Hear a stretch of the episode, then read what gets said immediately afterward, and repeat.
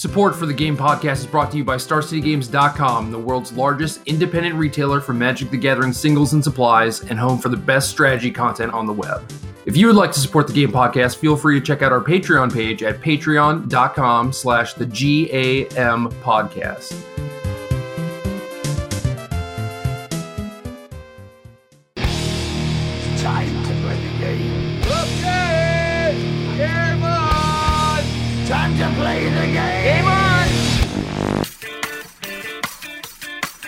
Everyone, welcome to the 73rd episode of the Game Podcast. I'm Jerry Thompson here with Brian Plague Bearer Gottlieb.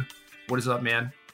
I've got a full case of the plague. I, I had strep throat all week, and normally this would just be straight terrible news. Obviously, no one wants to be sick, but I missed a bunch of work, and obviously, I spent all that time playing Magic Online and enjoying this sweet new format. So, you know, it's kind of a little bit of an upside for me, a little bit of an upside for our listeners. Only my health really suffered in this equation, and I'm starting to make a comeback. So, I, I anticipate I'll be able to make it through this cast. If my voice just gives out, I want you to carry on without me, Jerry. Don't come back for me. Just push on to the end. I'll be okay. I'll do my best, man. Uh, I don't know. I, I think I'll probably end up talking a lot on this cast, so I guess that helps. Good, good timing. Good timing for that, definitely. All right. Well, first and foremost, uh, we are basically at the second stretch goal for the Patreon, so that is awesome. Thank Just everyone insane. just so much. Yeah. Insane. So that means I'm going to be ordering some playmats very soon for the wonderful folks in the Mox Diamond tier, which I'm very excited about. Yeah, I got to give props to those Mox Diamond people. I mean, not that I don't give props to all of our Patreons. We're incredibly grateful for every single one of you. But the Mox Diamond tier is putting out an incredible financial contribution to this cast and making sure we're able to to do this cast every single week and really devote a lot of energy to it. So I got to give props to those guys and gals. Uh, it is incredibly appreciated, and I'm happy we're going to be able to provide you guys with some sweet looking playmats soon. Yeah, and uh, I, I mean, I just echo everything that you just said, basically, and I just kind of want to thank everyone by name, and I'm not gonna, you know, use full names or anything, just first names, just in case, right? Good idea. Okay, good job, lawyer guy. That was your idea.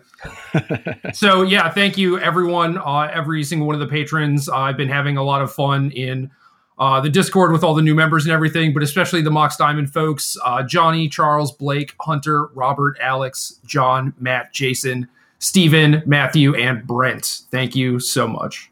Yeah, a hundred times. Thank you. It's, it's such a cool thing that you guys do for us. You know, now that we've hit this second stretch goal, which like I kind of thought would be something we'd do some longer distance of time from now. Now we're in range of that third stretch goal, which is an actual extra episode of the game podcast every single month. Starting starting to get in range where it could be a possibility. Five episodes a month. Are you ready for that? Dude, I'm And ready. Just going that hard? I'm yeah, me ready. too. I, I don't think we'll have any trouble filling the fifth episode since we we tend to have to cut ourselves off every week anyway. And you know, I think we've talked about a bunch of cool things we could do with that episode. Either a special guest every week, or excuse me, every month, or limited reviews is something we've talked about too. You know, we've kind of shied away from limited content, but we get that extra episode in every month. Everything's on the table. We can do whatever you guys want. So definitely something to look out for in the future. Yeah, and uh, we're always willing to accept feedback too. So like, get at us on Twitter or Facebook or whatever, and just like let us know what y'all would like to see. For sure.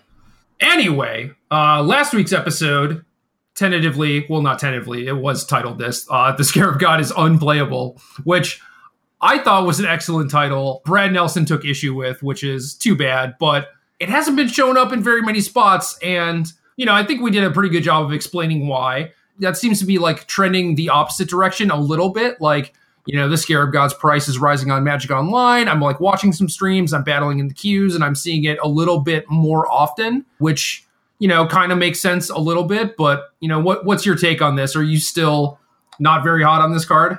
Still not hot on it. Even even saying that Scarab God was unplayable, we knew eventually Scarab God was going to show up again, right? We talked about the cyclical nature of the format. It only makes sense that the Scarab God would return to some prominence. It's still not where I want to be. Don't get me wrong. I'm not looking to pick up the Scarab God anytime soon. I still think there's a lot better things you could be doing in this format. But yeah, Scarab God will be back. It's funny how personal some people took our bashing of the Scarab God. Like they were a close personal friend of the Scarab God or maybe a worshiper of the Scarab God. Some people really got up in a tizzy that we were putting down Scarab God this aggressively. Well, it's it's like Kevin Jones and, and us putting down Raff Capashen, right? I know I had such sick burns to to send Kevin's way, and I resisted. I couldn't do so because you know he's he can point to the scoreboard right now. He had a very nice finish with Raff. I still believe it's unplayable. So I'll save the burns for now. But once Raff disappears from the metagame, I have them all stocked right up here, Kevin. They're coming for you. Don't worry. Well, the the thing about unplayable is that like that's just a misnomer, right? Like Right. It's ma- complete hyperbole. Yeah, magic magic is completely cyclical and like every card doesn't exist in a vacuum, right? Like it's it's all a product of what surrounds it. So at some point it's like there there is going to be a time or potentially a time when something like Raff Capashen actually just is like the perfect card for that slot. Like the the thing that I see Raf doing potentially, uh, especially moving forward, is like setting up Urza's Ruinous Blast. That seems like a reasonable use of the card, and I also think there's a possibility that if blue white became you know the very focal point of the metagame uh, in the control form maybe taking a quicker approach with something like Raff being able to do more on your opponent's end step could also be the way to go you're exactly right we say the card's unplayable we mean unplayable in this moment to be more clear Right. and uh, i still stick by the moment we were doing that cast scarab god was completely and totally unplayable in that one moment I agree. I agree. So things that have happened this week. Tell me, tell me about your week, I guess, because you spent a lot of time battling. I also did. I can talk about my experience a little bit, but what's going on on your side of MODO things? Well, you know, I wanted to spend this week, you know, if you listened to the cast last week, you know I'm totally into Blue White Control. I think it's a great deck, but I know that that deck has a shelf life. It won't last forever, and it's not like I only want to play that deck going forward. So I really wanted to get in reps with most of the big players this week. Uh, I was able to do so. I experimented a little bit as well, but I, I played stuff like basically the green white PTQ ish list, but splashing for Teferi. I played some black white vehicles. I played a little bit larger version of the black white deck. Really just getting a good broad base of the format. I even played some mono red with Fight with Fire.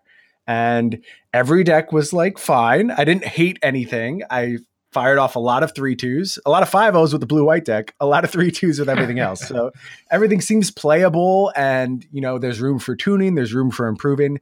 I think basically all of the tier one, tier 1.5, tier two decks have potential. There's nothing there where I'm just like, this deck is gross. I don't understand why it's being played. Besides Wrath, of course, you know, we've already talked about that. Yeah. But everything else has potential and can, uh, with a little tuning, take a hold of the metagame on a week to week basis. Yeah, I think so too. So uh, last week I was pretty high on white black vehicles. Since then, I've got kind of just been doing like what you were doing, where you're just like experimenting with a bunch of stuff. Like I, I hopped in a couple leagues with like the mono green aggro deck just to kind of get that out of my system. Absolutely hated it. And I've been playing a lot of constructs lately, which maybe we could talk about a little bit, but if not, like I'm going to write about that this week. But yeah, like we we basically picked white black as the deck that had the greatest chance of succeeding this weekend, and you know, kind of called it, I guess. Yeah, I think that's a fair statement. I mean, the deck won the classic. It was omnipresent at top tables throughout the weekend. And obviously, in a team tournament, we always talk about this. You got to pump the brakes a little bit. You can't really derive all that much from a team tournament, but it's telling that a lot of the best players in the field chose to pick up white black. And I think rightfully so. A great choice for this past weekend. Yeah, uh, Heart of Kiran still doing good work against Blue Eye Control. I think Magic Online is a little bit ahead of real life, where Blue White Control seems to be on the downtrend online, at least, as people are picking up more and more decks that have a reasonable matchup against it. But in real life, it was just like you know people were kind of just like playing the deck from last week, right? It was like a tournament happens, they they copy the blue white decks, and they're like, all right, I'm ready. And then uh, the Lotus Box folks that basically all arrived at white black vehicles also just kind of dismantled them. Like uh, blue white control, I don't remember how many copies it put in top eight, maybe one or two, but white black vehicles had four copies. So There was quite a few copies in the classic, I know. Uh, definitely strewn throughout the top 16. There's four copies in the top 16 of the classic. I'm kind of looking at those results a little bit more than the team results just because I think they're more telling, but obviously the field was a little bit tougher in the team tournament. So hard to say exactly where we want to pull our data from, but Yeah. blue white control is still present. I'd still call white black the deck for this weekend. Yeah. Uh, so the two blue white decks in top eight of the team tournament were both mid range decks. Okay. And then there were two blue white control decks in modern. Yeah, maybe let's just do a quick hit on this. I want to get your take on the blue white control deck in modern because because you see what cards being played there, right? Uh, is it Teferi? It is Teferi over Jace the Mind Sculptor. And there's a lot of people who are saying that's no accident. They say the card is better than Jace the Mind Sculptor in the blue white and blue white red control archetypes in modern. Well, both these blue white decks actually have Jason, no Teferi. It was like the Jeskai decks that were playing Teferi. Okay, so maybe Teferi's in the team tournament then. But I, I know one of the top eight blue white decks is a Teferi deck, and I've seen this conversation going around in other places. It's definitely supplanting Jace in some versions of control, right? Yeah, Kazu Negri has two Teferis and no Jaces in his Jeskai deck. Right. Right. And the the rationale is that like in modern, having a planeswalker that effectively costs three mana because like you play it, you draw a card, and you get to untap two and have like a Logic Knot open. It's maybe like a lot more powerful than in standard, just because like your interaction is so much cheaper. Like you can Teferi untap lands and have like a lightning bolt and a path open, right? Where like you can't do that in standard. Yeah, I, I see the basis. It, I don't know. I, I balked when I saw this. I was like, look, I'm the biggest Teferi believer out there.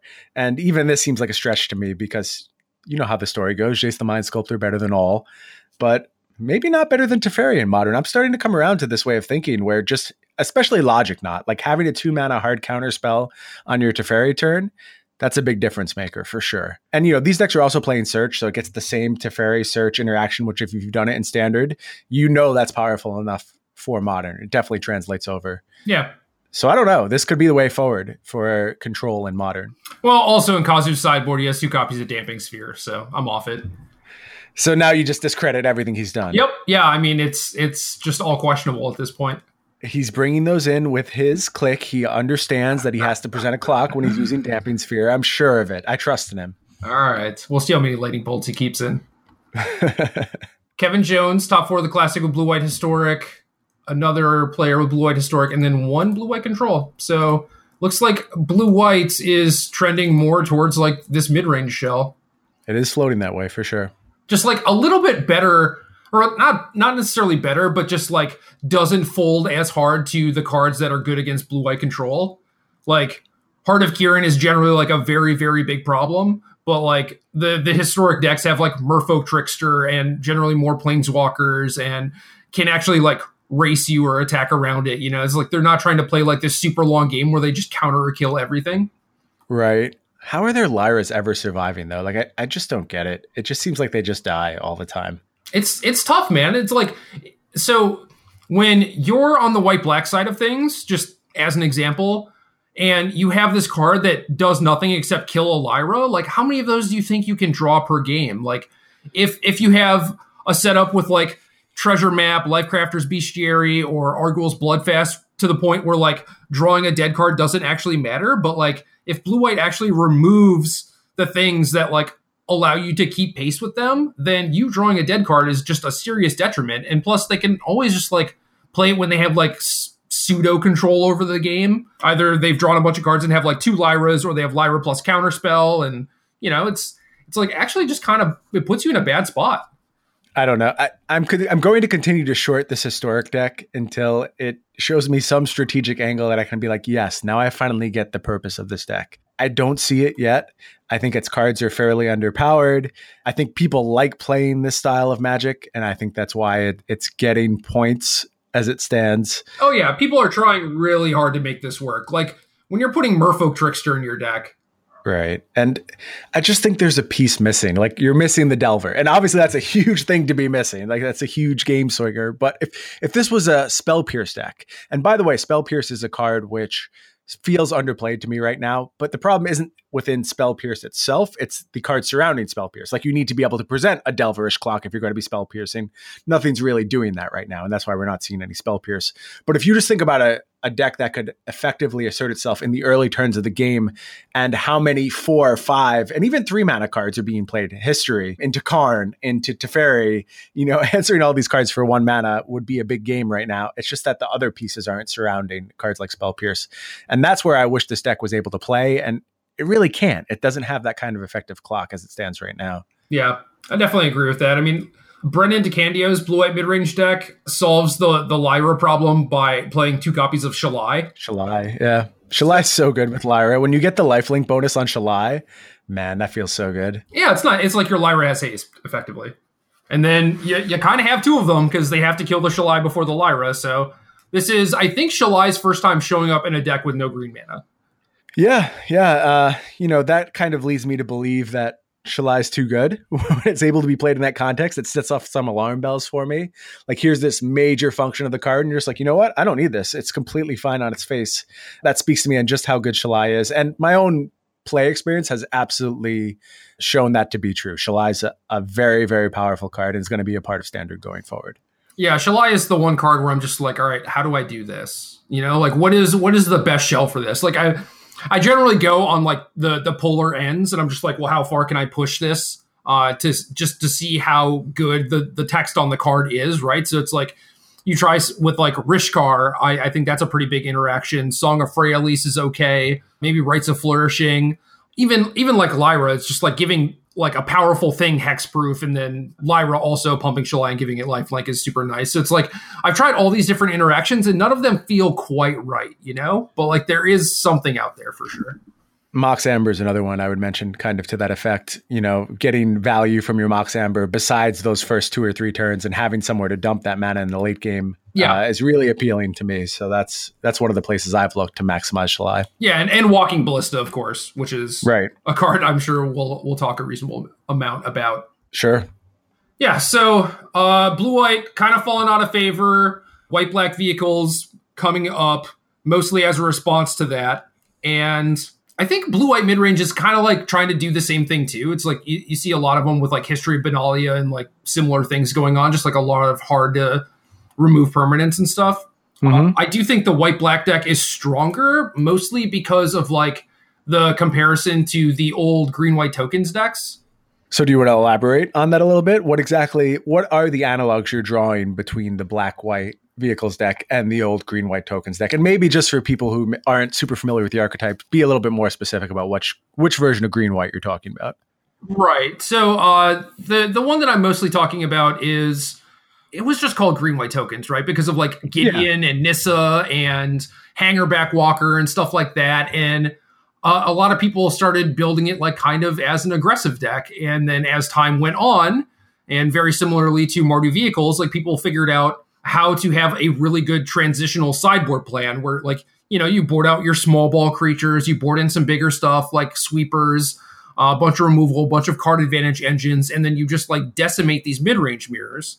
One of the the big like revelations for me and majors when we were testing this deck or like we were playing against mirror matches and against Bant Company also and we just like had this moment where we just looked at each other and we're just like, I'm pretty sure we're just not supposed to try and kill them because every time you would expend all these resources, like you know, you would make bad trades in combat, or you would like spew off your last Dromoka's command to like try and get in damage and set up like a one or two turn lethal. It's just like they would always just like have something to retake the board situation, you know? So we altered our game plan and our sideboard and our sideboard plan under the premise that like you should basically not try and kill your opponent. You should control the game through aggression, which basically means like put pressure on your opponent and force them to react to you, but you basically try to never give them any favorable trades.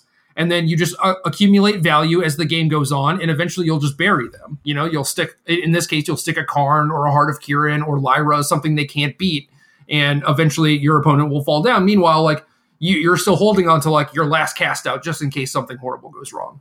So you're having success playing black white in this same kind of way, where you're just slowly accumulating a value, taking the attacks when they're there, but not forcing the action, not burning a fatal push on a way to push through, you know, some early scrap heap scrounger damage or anything like that. Yeah, pretty much. I mean, I, obviously there are exceptions. Yeah, there are exceptions. There are unique situations that come up, and obviously, if you can set up like a one turn lethal that is guaranteed, right? Like your opponent literally can't have anything, then yeah, go ahead and do that, right? But for the most part, I think these these small white creature decks with like the vehicles and the planeswalkers, like between green white tokens and Mardu and now this deck, like we have seen a consistent trend where the decks just end up being built like this. And even like the green white decks are now playing like a bunch of planeswalkers and Lyras and castouts and Ixalan's bindings and stuff. Like basically everyone is taking this stance because it is correct.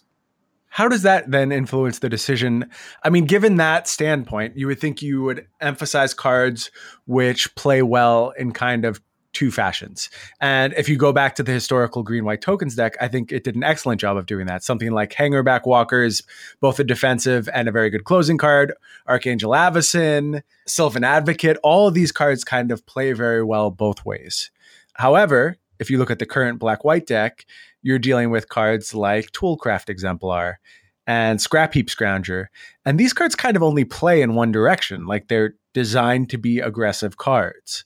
Do you see a problem with that? Does that point to maybe a new potential way to build black white? Or is that early aggression so important to kind of installing your late game plan that you're willing to have the cost of these cards, which only function on one side of the coin? So the early aggression is kind of twofold. Like for starters, you have Heart of Kiran. I guess it's threefold. So you have Heart of Kiran, right? Which, especially right now with blue, white, and seal away, like Heart of Kiran is definitely a card you want access to. And For sure. Toolcraft Exemplar works the best with Heart of Kiran out of like basically all the cards in standard, unless you want to name like Gideon or Karn, but like this deck has these two. And you can't afford to play just like all removal and anti mid range stuff in your main deck because then you're going to get clobbered by blue white control. So this deck gets to play Toolcraft Heart Scrap Heap Scrounger against blue white control and then side out a lot of those pieces in pseudo mirror matches. And it's not like these cards are like super bad against mirrors or green white decks. Like Heart of Kiran is still very good, and the early pressure can also like bleed out the removal to make it so things like Lyra stick later. Also, having early aggression is much better with planeswalkers than just having removal spells because if you go Toolcraft into Heart or Scrap Heap, your opponent's on the back foot. They have to spend their mana and resources reacting to what you're doing. And then when you land something like a Karn on a on a battlefield presence where you're already ahead, Karn is so much better. Like you just have free reign to like plus minus however you want without really fear of it getting attacked down. Why don't you expand a little bit on Karn's role in the deck to that extent? Because one of the things I see people talk about a lot with Karn, am I supposed to hard minus? Like, am I supposed to go for that really aggressive line where I'm making big constructs? And by the way, I think this is one of the things about Karn, which as high as I was on this card, my number one card in the set, I've been all about Karn since I saw it. But despite that, I think I undervalued just how quickly this card can turn aggressive, especially when you have four copies in your deck. Because there's a lot of chains that you can set up where it's like play my Karn minus, minus again, play my second Karn minus. And if I had a Scrap Heap Scrounger and a Heart of Kiran in play, well, I just made three five fives over the course of two turns.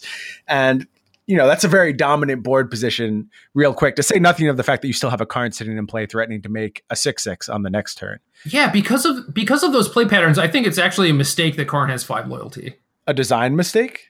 Yeah, maybe. So you think minus minus should basically kill Karn? Four would make a lot more sense, is what you're saying. Kind of. It's also just like really hard to kill. Like there are so many situations against even like mono red where you just like play it uptick and then they have an attack for like four or whatever, but they're just like, I can't, I can't do this, you know, because Right. then Karn's at two, you're not taking damage. You can minus Karn, get some big card off it, most likely, you know.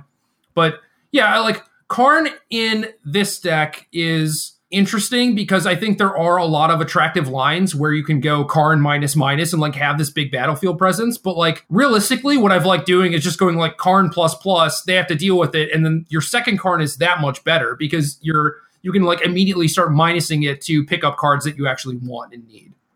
Right. I find often that that's like the removal spell they wouldn't give you earlier. And now there's like a cast out just sitting there, a nice juicy cast out waiting to answer every single permanent that they could possibly play. Right. But say, say you go Karn minus minus, right? And even against something like blue white control, it's like, okay, well, they have settled the wreckage and stuff like that. So it's not even like you're even going to be able to attack with all of the creatures you made, right? So, like, what are you doing?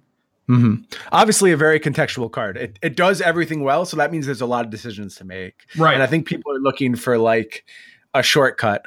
I don't think there's a shortcut with card. I think it's very contextual, and you have to really think about what benefits you in that moment. Yeah, I, I definitely agree. And you know, for full context, like how I would build this white black deck is probably like cut a Knight of Malice for a third Ballista just because you know if you're playing if you're aiming to play this long game ballista is just one of the best cards you can have plus it's another artifact for toolcraft.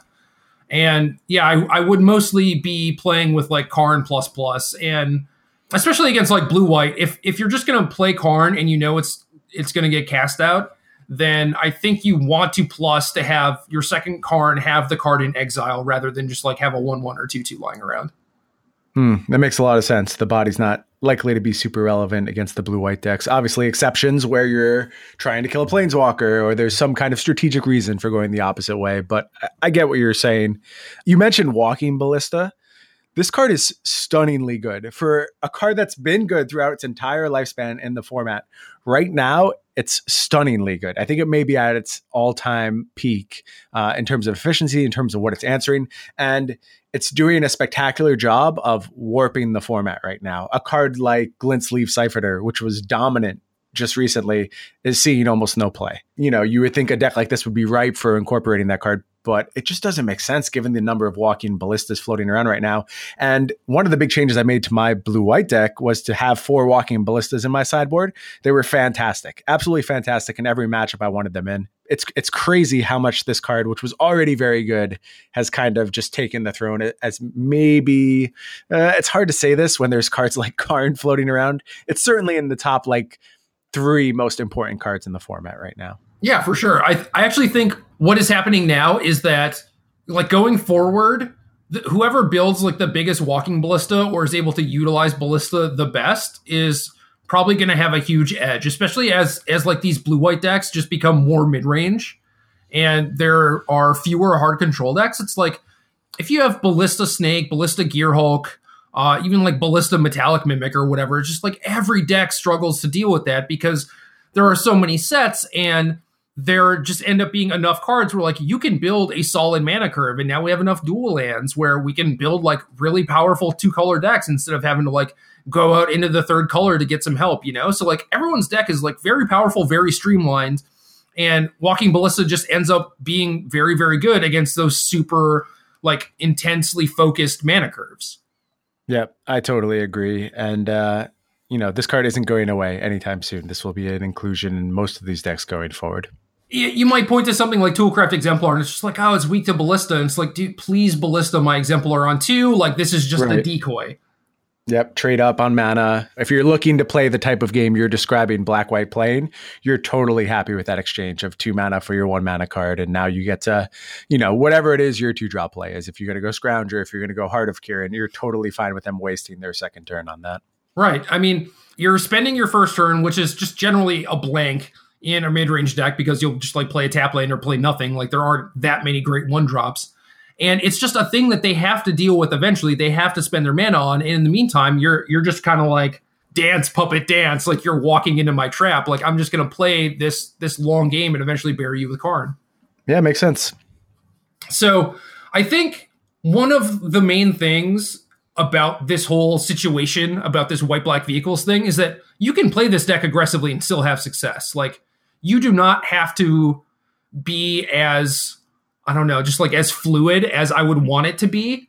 Like I, I want to build the main deck with some amount of bridges that help transition into your sideboard plan. So like main decking more ballistas or more lyras makes a lot of sense to me. But it's like, yeah, you can do what like Zan and Collins did, and I think they're like very close to there. But I don't think like their post board deck is like cohesive. It's just like, well, against this matchup, we want some sweepers, we want some golden demises, whatever. But like their their deck after boarding doesn't look like an actual deck, if that makes any sense. Yeah, I see what you're saying. Where yours feels a little bit more like something that was elephanted and designed to become this new archetype. Really, not it's not black white aggressive vehicles anymore. It's now black white mid range control-ish type thing, and designed to be exactly that. You mentioned sweepers. This has been another thing I, I've heard people discuss a lot as far as what is the right sweeper to play in the sideboard. I know you're super high on Fumigate. I've seen people who are just as high on Settle the Wreckage. I've seen some Phyrexian scriptures. You mentioned Zan's. What's the name of the three mana black sweeper that I'm blanking on Golden right now? Golden Demise. Golden Demise. You mentioned his Golden Demises. Where do you fall on the proper sweeper for the metagame as it stands now? As it stands now, uh, I think this white black deck struggles a little bit against uh, the bigger green decks. So like Yeah. green green X like Steel Leaf Champion. Like you just don't have enough hard spot removal to deal with these things as they come down and like Ghalta, things like that. So you need a pretty big catch-all. And if your post-board plan is to like side out some of the mopey beatdown package, like the toolcraft exemplars, the scrap heaps, whatever, like those those things get brick brickwalled pretty easily. And the green decks typically have ballistas. So like it makes sense to do that and build more towards this controlling shell. But like, if you're not pressuring them, they have all the time in the world to just be like, all right, hit you for five with my one creature, hit you for five with my one creature to like play around, settle the wreckage, you know? Right. So right. I think you need stuff like Fumigate to actually have a good shot against them. Uh, that makes sense to me. I've heard it described, and I can't remember who said this. It, it may have been Ari in his article, but he basically discussed you want Fumigate for, like you said, green creature decks, and Settle is the card that you need to have against red decks. As the metagame stands right now, I'm leaning towards the Fumigate side, side of things, especially on Magic Online. There's a ton of the mono green deck running around. Uh, I'd much rather have a nice, clean answer to all those huge 12 12s and 5 4s that are clogging up boards. So Fumigate is my removal spell of choice. I'm really low on Phyrexian Scriptures. I think you're just making a mistake if you're playing that card in your deck. And I think most people have come to the same conclusion, although I still see it floating around here or there. You're not getting as much upside as you think you are. Like you're, I think it's a little cute.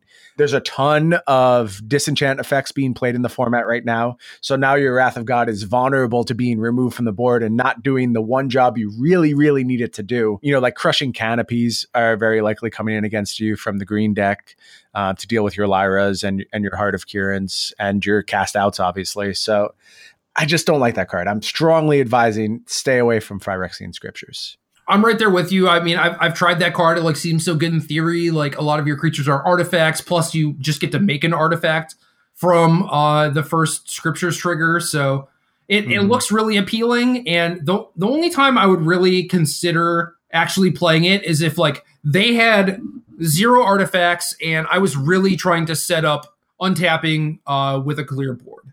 Yeah. And, and yeah, generally that involves like, you know, playing a planeswalker or whatever. Like if you play this into Jaya or something, or like, you know, Teferi, I don't know.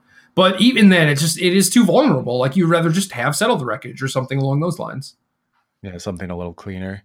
Um, as far as Golden Demise, things feel a little bit bigger than that to me. I like it as an answer to History of Benalia, which is maybe the next card we should come around to, as we haven't even touched on this card yet. But feels a little small to me. But you could see if you were expecting a lot of black white, at least if you're assuming that they're staying in the same configuration as they are in game one. And I think that's a big problem. I think assuming they're going to come at you with the Toolcraft Exemplar, Scrap Heap Scrounger, History of Benalia plan in game twos is not always going to pay dividends. If they are, your Golden Demises are going to look great. Uh, and a lot of other spots, they're going to feel a little silly. Yeah, I mean, it's it strikes me as a card that they wanted for mono red, but it seems misplaced because the mono red decks are like all chain whirler decks. Right. They're getting bigger now. So yeah, I mean, like Golden Demise doesn't kill everything that you want it to. I, I just assume that you would want Settle the Wreckage in that spot. I mean, if you look at the creature base for this white black deck, like, yeah, Golden Demise kills a lot of stuff, but like you're basically only ever going to get two things, and it's two things that just don't matter. Yeah, that's not what the game's about. It, at least it shouldn't be, you know? Like, I, I want to board in uh, like the Angel of Sanctions, the treasure maps, whatever fragmentizes, uh, Arguel's Blood Fast, like that type of stuff, and just like play a long game. Like if they're if they're gonna play a bunch of small creatures, punish them with Walking Ballista. Angel of Sanctions is another card that every time it comes down lately, it feels so game breaking to me. It's funny that it's still able to compete for some deck space in a world where Lyra exists. It definitely has a place in this metagame, especially where there's a lot of, you know, removal like cast out where you're getting these really, really swingy uh, angels and, you know, getting that little bit of extra value from the embalm token as well. So good to see that card get a place back in the metagame. Yeah, I was I was originally, you know, playing like a third Lyra in the sideboard but the deck wants like three ish disenchants, and also like main deck disenchants might just become a thing at some point. It's close. It's getting real close at this point. Yeah. So Angel of Sanctions just has this really nice utility, and because there weren't a lot of uh, Vraska's contempts, it was pretty easy to just like play this, and it lines up pretty well against the things that they would want to fight your Lyra with. So it's like, okay, I'll crushing canopy or fight with fire this. And you're just like all right cool embalm it and now like you know we're we're gucci or whatever. Yeah to to your point too i would note that one of the trophy leaders on magic online right now is is paulo the wall. And last i looked he was playing mono green with main deck naturalize. Oh nice. Okay um, i did see that list. yeah so he's already of the opinion that you can get away with main deck disenchant effects, which is weird too from the mono green deck, right? Because it's like, how much do you they, they just play care? guys, right? Yeah. yeah, why, yeah. What do they care about interacting? It's like, well, you know, sometimes you blow up their cast out and you kill your opponent. So mm-hmm. yeah, it's it's just good. Or like you race their heart of Kiran. You know, like what what decks are you not going to have targets for? Yeah, and you think about the best card against mono green, it, it's probably seal away. Like a two mana answer to your 12 12 is pretty backbreaking. So nice to have a little bit of flexibility in dealing with that card in the main deck. Yeah, and just the surprise value out of game one has got to be insane too. Sure, sure. So yeah, Angel Angel of Sanctions I think is trending up, especially as Lyra trends down, just because uh, Angel ends up lining up well against the things that people would have for Lyra. Yep, that makes sense and it kind of stabilizes the board. You know, it's like against most decks, like you take out their biggest threat, like a three four flyer is going to block a lot of stuff anyway. So it's kind of like this pseudo Wrath of God thing too. But yeah, not doing quite the same stabilizing work as Lyra, but of the same vein and a little bit more flexible as well. Yeah. So why don't we why don't we come back to history of Benalia? That was a card I wanted to put a pin in and, and just talk about. I saw something interesting from Pedro Carvalho on Twitter today. And he said he did not believe that History of Benalia and Heart of Kiran belong in the same deck, basically referencing the, the turn to Heart of Kiran. Yeah, yeah. You, what's your response to that? Dude, whatever. Like, you, you just let it happen. Like, you play your heart, you have it there, cool. Uh, if you have history on three, like you know, you're you're stable. You don't have to necessarily attack with heart every single turn. I think this is megaphone, right? I believe so. Yeah. Yeah, I, I think he is just like very pigeonholed into attacking, and he wants to attack with his heart. Like he's putting his heart of Kiran in his deck because he wants to attack with attack. every turn. And I don't I don't want to do that. I just want the heart there. I want to play my history, get my four power, hit my opponent for eight, maybe play a Karn. And then you can like either crew the heart or not. Who cares? Like the the threat of it is just good enough. Yeah, it turns out you don't have to swing too many times with your 4 4 before it uh, wraps the game up. So you're okay taking a turn off every now and then. Yeah. I, I, mean, I agree that it's awkward, but it's just like Knight of Malice with Heart of Kiran is also sort of awkward sometimes. So I don't know. So I think that we're starting to see a little trend towards people turning against History of Benalia. I know Ari was a little bit lower on the card than most people I've seen as well. In his article this week, I'm not there yet. I still think this is one of the best cards in the set. I've seen some games where like I just play a ton of History of Benalia's, and I'm like, this should. There's no way my opponent has any chance. Like I play History of Benalia turn three, turn four, turn five. How can my opponent ever win in that situation? And they do. And those games kind of frighten me a little bit because you know the four three body's either being invalidated or just being able to take trades or you know getting mired down in this back and forth History of Benalia game it hasn't had the closing power that I would expect the card to on its face. That being said, it's completely capable of running away with a game if unchecked. And I really want to maximize the token side of things. I think it's hard given the shape of the format right now. But at some point, SRAM's expertise into history of Benalia is just going to be like the Nutter Butters. Like that kind of wide board presence out of your one four mana spell is going to take over a lot of games. Something like Huatli Radiant Champion has room to shine. And the problem is stuff like Chain Whirler, which is still present in the metagame, and you know, people looking to account for these cards early on. I do think there will be a point though where you can successfully implement these kind of go wide strategies. And I think it's fine in this deck. Is it one of the best cards in this deck? No, I, I think your best cards are are elsewhere. I think it's Karn really is the card that this deck is taking the most advantage of. But History of Benalia is certainly too powerful to exclude from a deck like White Black. Yeah, and that's the thing is like White Black is basically just about burying your opponent under power. It isn't about dealing 20 on turn six or anything like that. And I think if you start viewing it that way and start trying to build it that way, then yeah, like you probably exclude History of Benalia, but like you're probably not playing Knight of Malice, you're probably not playing Walking Ballista, you're not playing Lyra, right?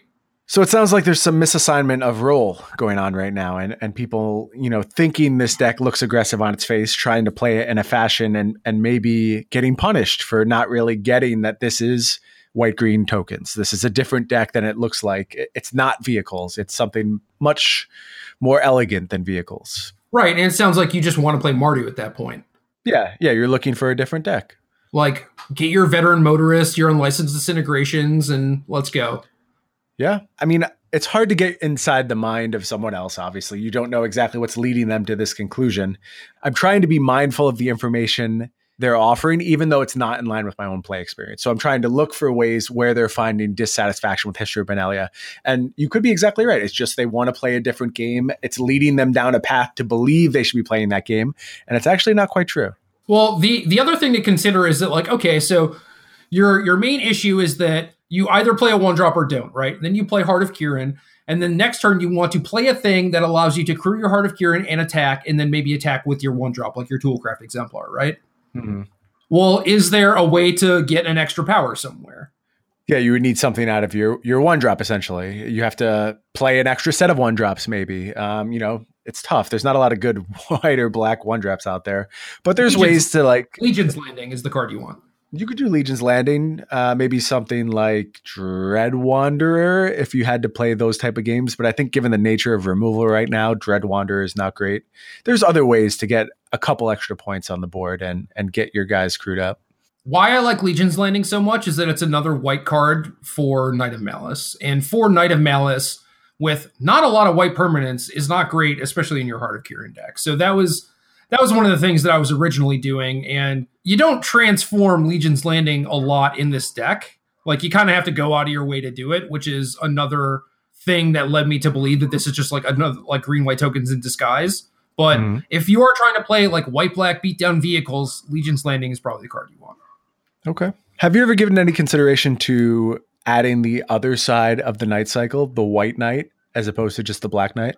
I, I just don't want that many grizzly bears even given this deck rising in popularity, you know, it dodges the fatal pushes. That's really about it as far as the removal goes. It, it stonewalls history of Benalia tokens, where that's an important, you know, point of interaction in the game. Or is it just so, too low impact? So does the black one.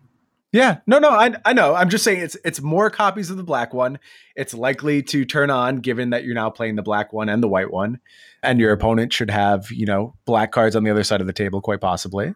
Yeah, please, please fatal push my Knight of Malice. you're fine Just, with that. Doesn't matter. I, I don't care. Like it means you're not killing my heart. And it means that, you know, you have fatal push in your deck, which, you know, I in game one, I'm gonna have fatal push also, probably in lower numbers than most people. Right. But like post board, I would expect like that's just a card that people keep in, you know, and I, I think that's a mistake. But if you want to play white black beatdown, you that's can certainly do that. Yeah, I mean you can you can play a bunch of knights. Uh, I did play against like a knight deck that seemed pretty interesting. That was both of the knights, the two drop knights, uh, Benalish Marshal, which with unclaimed territory to fix, and then uh, Aryel, Radiant Destiny. It looked fine. Yeah, a lot of synergies there for sure. So you want to play beatdown, go that route. Don't change my lovely white black vehicle deck. So to the other side of that coin, can you get bigger than this version? You know, can you kind of pre-board a little bit, maybe some main deck treasure maps and Angel of Sanction starts creeping in. Is is there a way to go that route? Uh, I would not mind seeing from Collins's list minus one Knight of Malice, minus one Fatal Push, and maybe minus the Lyras, although that's like kind of the opposite direction or whatever. And like I think those slots you can play with pretty easily. And uh yeah, you can play like main deck bigger stuff, like one Bloodfast or whatever. Like I'd be fine with that. Like, you know how good it is to be pressuring your opponent and then you play Bloodfast? Mm-hmm. You know, it's just like you have you have all the time in the world. Whereas like if you're trying to play this removal control game, you're like trying to kill their stuff, they're pressuring you. You play Bloodfast when you're at like 10 and behind, it's so much worse. Right, right. If you keep the toolcraft aspect main deck, you can play more grindy things like that that will allow you to compete in a longer game with stuff like blue white control or green black constrictor as long as you have the actual tools you need to like deal with what they're doing, right? But Right. either way, I think a, a third Gideon of the trials is quite good and just could almost certainly be in the deck. Yeah, we were both high on Gideon last week. Uh, I remain high on Gideon. I think it's very powerful, and and it, another one of those bridge cards, right, where it kind of Mhm. plays well both ways, answering your opponent's threats as well as presenting a threat on its own. Yeah, and it's, it's just one of the best cards with and against Heart of Kiran. Right, spot on. And that's that's why I don't think I need things like Fatal Push. Is that like you have a lot of incidental ways to deal with all this random nonsense, you know? Like I would much rather Gideon their heart instead of Fatal Push it because it also blanks all of their other hearts. So you're really prioritizing that flexibility. That's to you one of the big selling points of this deck. I think it's huge. I think it's how you win basically all of your games. I will say that after this conversation, I'm driven to go pick up white black again. Not that I didn't like the deck my first pass. I thought it was totally fine. I think I put up like a 3-2, you know, nothing special. I don't know that I played another league with the smaller version. I think I took a bigger version through a league after that. But I really want to play some games with this kind of different focus, this thought pattern that I'm just trying to get my value when I can, you know, playing my removal spells as close to the vest as possible, being real stingy with every piece of value and seeing how games play out in that fashion. Yeah, meanwhile, you're you're just kind of like chip damaging them where it's free, you know? hmm Let me ask this: If you were playing this deck, what do you fear right now in like the current configurations? What are the problem matchups for this deck? What is if this is the deck to play? And you don't want to pick up this deck for whatever reason, you don't believe it's the best deck, or you know you lack the cards, whatever. What's the response to this being the number one deck in the format after this week? So you're light on actual hard removal, especially for bigger things. Most of the time, if there there's like a Lyra on the other side of the table, you can get around that somehow. Either you can build like a big enough ballista, or you can swarm them, or you can Gideon it. You know, maybe you have giant Karn tokens, whatever.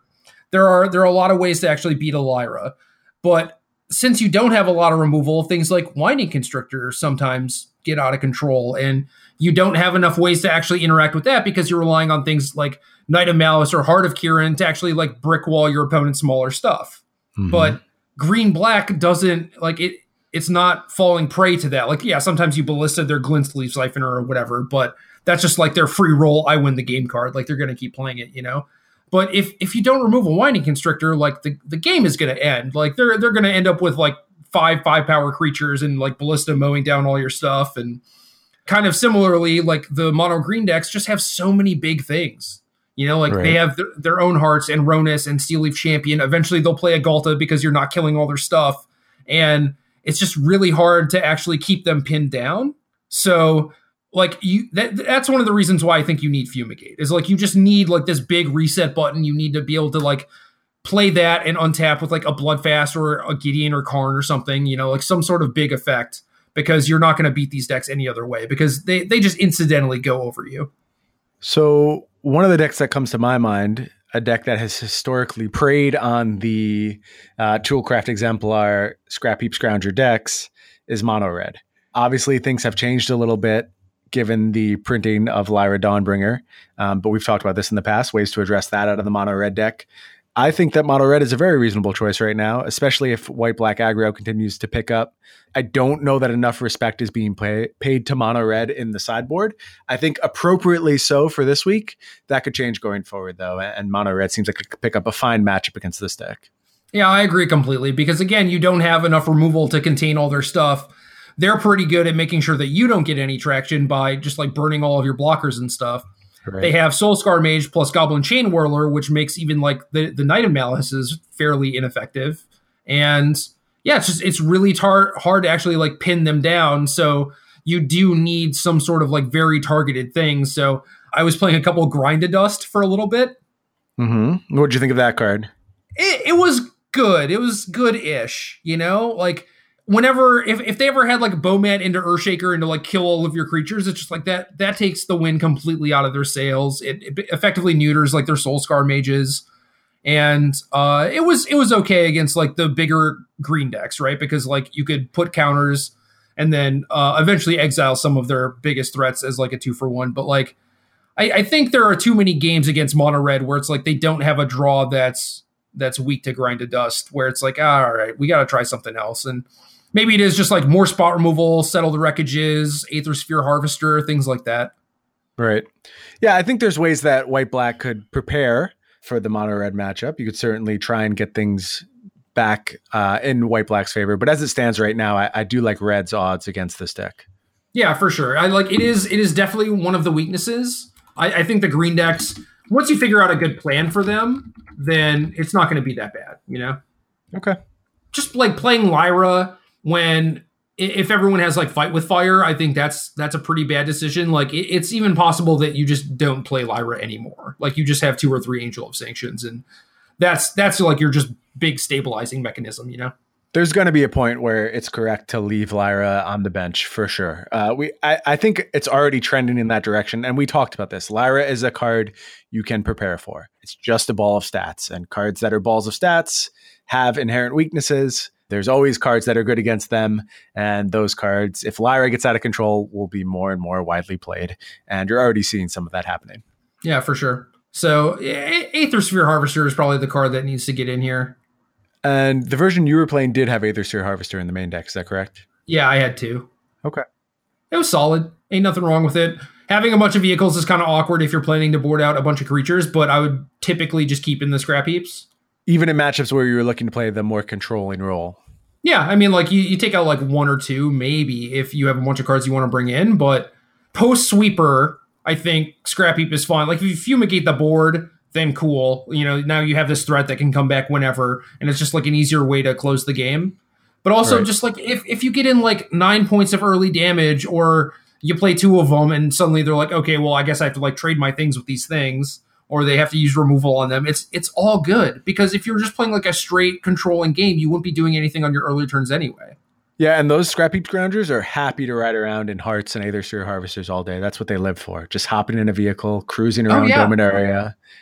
Yeah, man. So I, I think it's kind of a a mistake to just be like, oh well, I'm becoming this control deck. I have to side out this thing they can't block, and it's like, no, like it's it's completely fine. You don't you don't mind drawing one of them per game for sure, Okay. Maybe a bit of an unintuitive response, but I totally get where you're coming from. dude. Again, it's like pressuring them through damage is super huge. It's like one of the most undervalued ways to actually control the game. Like you say, like control the game. It, people think of like removal spells, right? But it's like you're you're navigating or not navigating. I don't just like influencing the pace of the game, right? Like you are not necessarily starting out on the back foot every time, which is just awesome. It's like you gain ten life. Yeah, I, I look, control of a game is dictating your opponent's actions. And whether you're doing that by holding open two blue mana, or whether you're doing that by putting your opponent in a position where they can never afford to profitably attack and they're constrained on resources and they're afraid to tap out because they'll be punished for not having a removal spell, you're still controlling their approach to the game. That's what controlling the game means. It doesn't have to always be blue spells.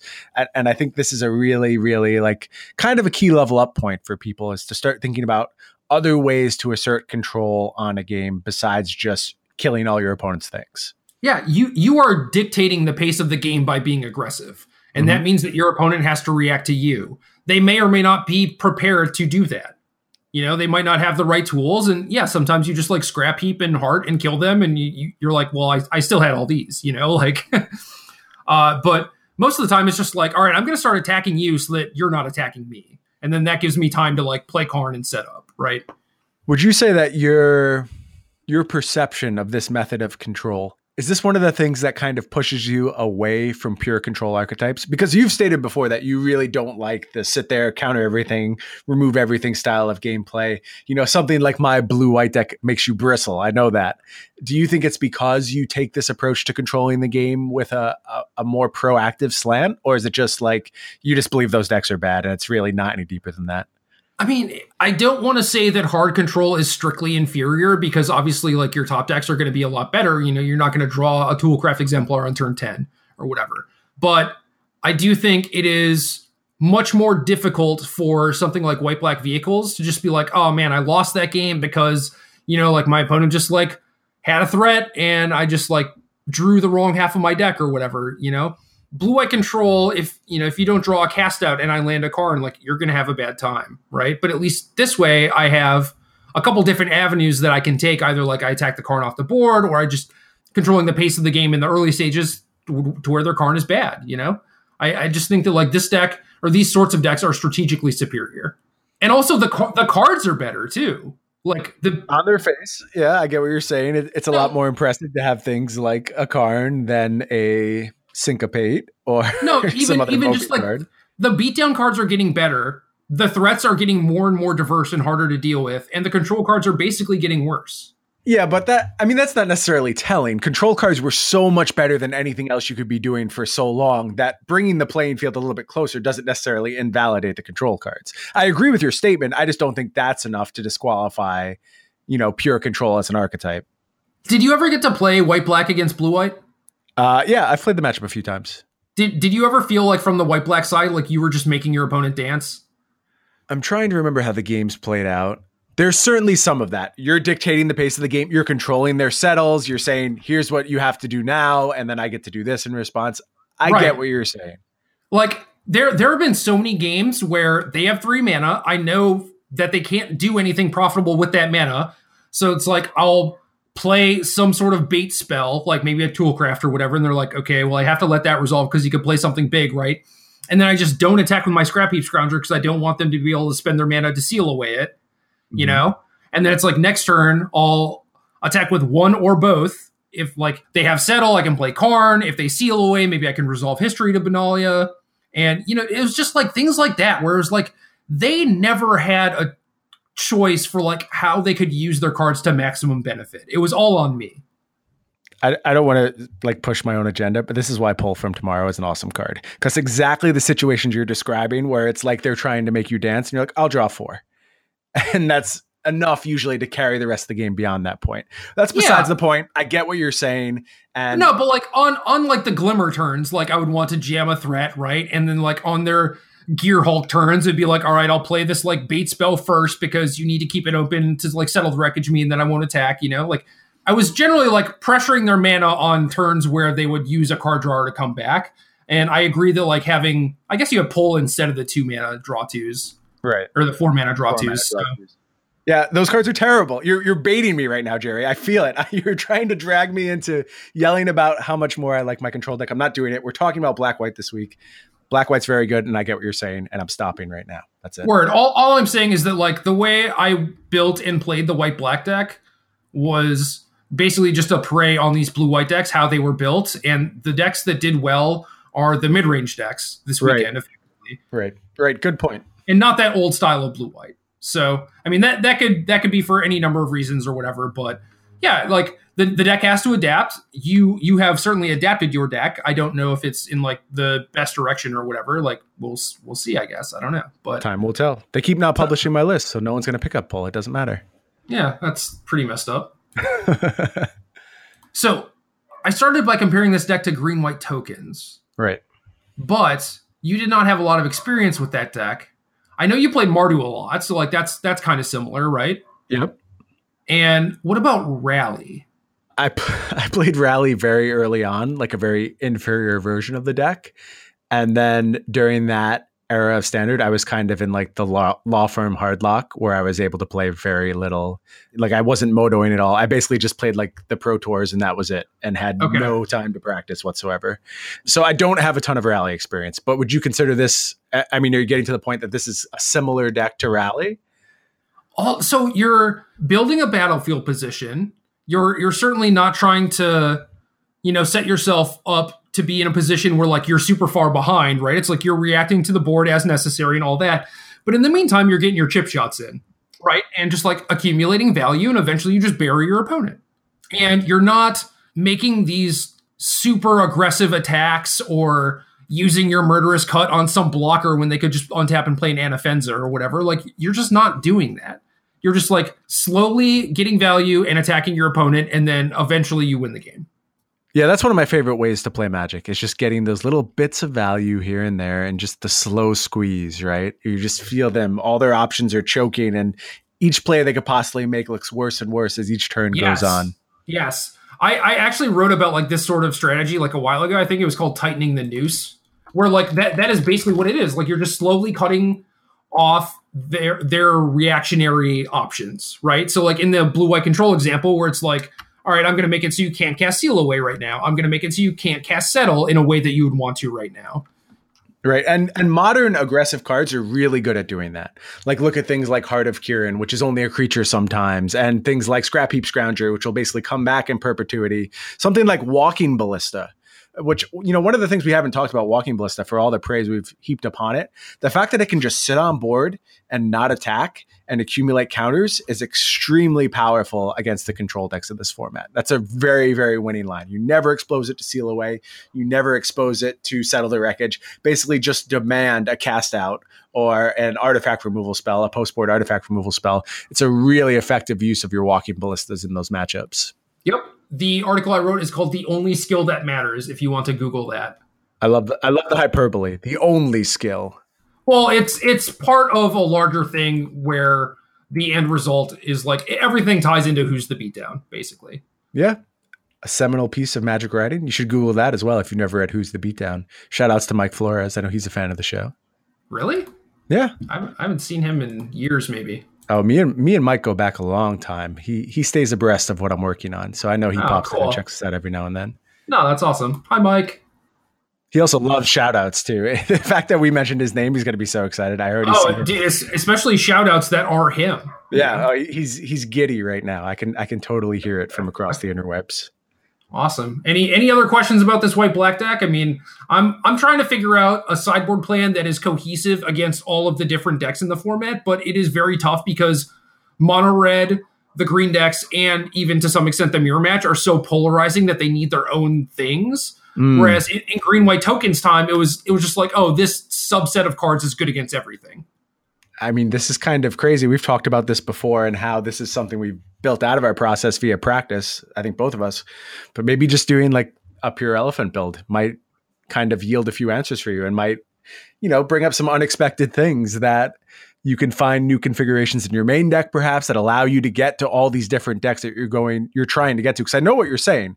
There's a configuration in the colors of black, white, which you would be pretty happy to play against every single deck in the format, but it requires a lot of cards. And you know, maybe actually building out those different configurations might get you there. Yeah, I basically did that before red was super popular and green was super popular. So it's like, oh, I have some stuff for each, and that was basically like the sideboard guide that I posted on the Patreon last week. Mhm. Um, but now I think that is like wildly outdated. So Crazy how quick things change. I mean, what did you post that three days ago? I might have posted on Wednesday or Thursday. I'm not sure, but yeah. Okay.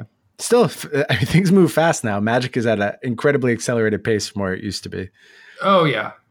All right. Do we do we have a question, or do you have any questions uh, for for this before we handle that? No, I, I think that's going to wrap up my line of black white questioning. You've certainly done a really good job, uh, giving me a lot to think about. You know, like I said, I had dabbled in this deck, not as much as you, um, and I, I think I kind of missed the point a little bit. To be honest with you, I think I was treating it like a more aggressive deck. So I'm excited to go back and play some games under this new lens, this new way of thinking about the archetype, uh, and we'll see what kind of results that leads to. Uh, as far as questions from the Patreon this week, a lot of really good questions, but I wanted to go with one from Liam. And this kind of calls back to an article that Tommy Ashton wrote this week. Yeah. Um, a really great article that I really enjoyed. He where he kind of drew some parallels between Westworld. If you haven't seen that show, go watch it. I really like it. The way different Magic players think about deck building. And one of the Magic players he talked about in his article was you. Yeah, I was I was kind of weirded out by that because like I didn't know where it was gonna go, but like the article was so good, Yeah, it was really good. and, I I felt like he just like saw into my soul. Right. And I think Liam is kind of calling out this article a little bit. I don't know if he's familiar with the article, but it, it's along those same lines. He asks, What are some signature Jerry or some signature Brian deck building isms? something you always do that nobody else does. I mean, first, why don't you say how Ta- Tommy analyzed your deck building and let us know if you think he was spot on? Like, did he analyze you successfully as a deck builder? Uh, so he went through some of my old decks and just continually pinpointed that I had a lot of one mana interaction all over the place.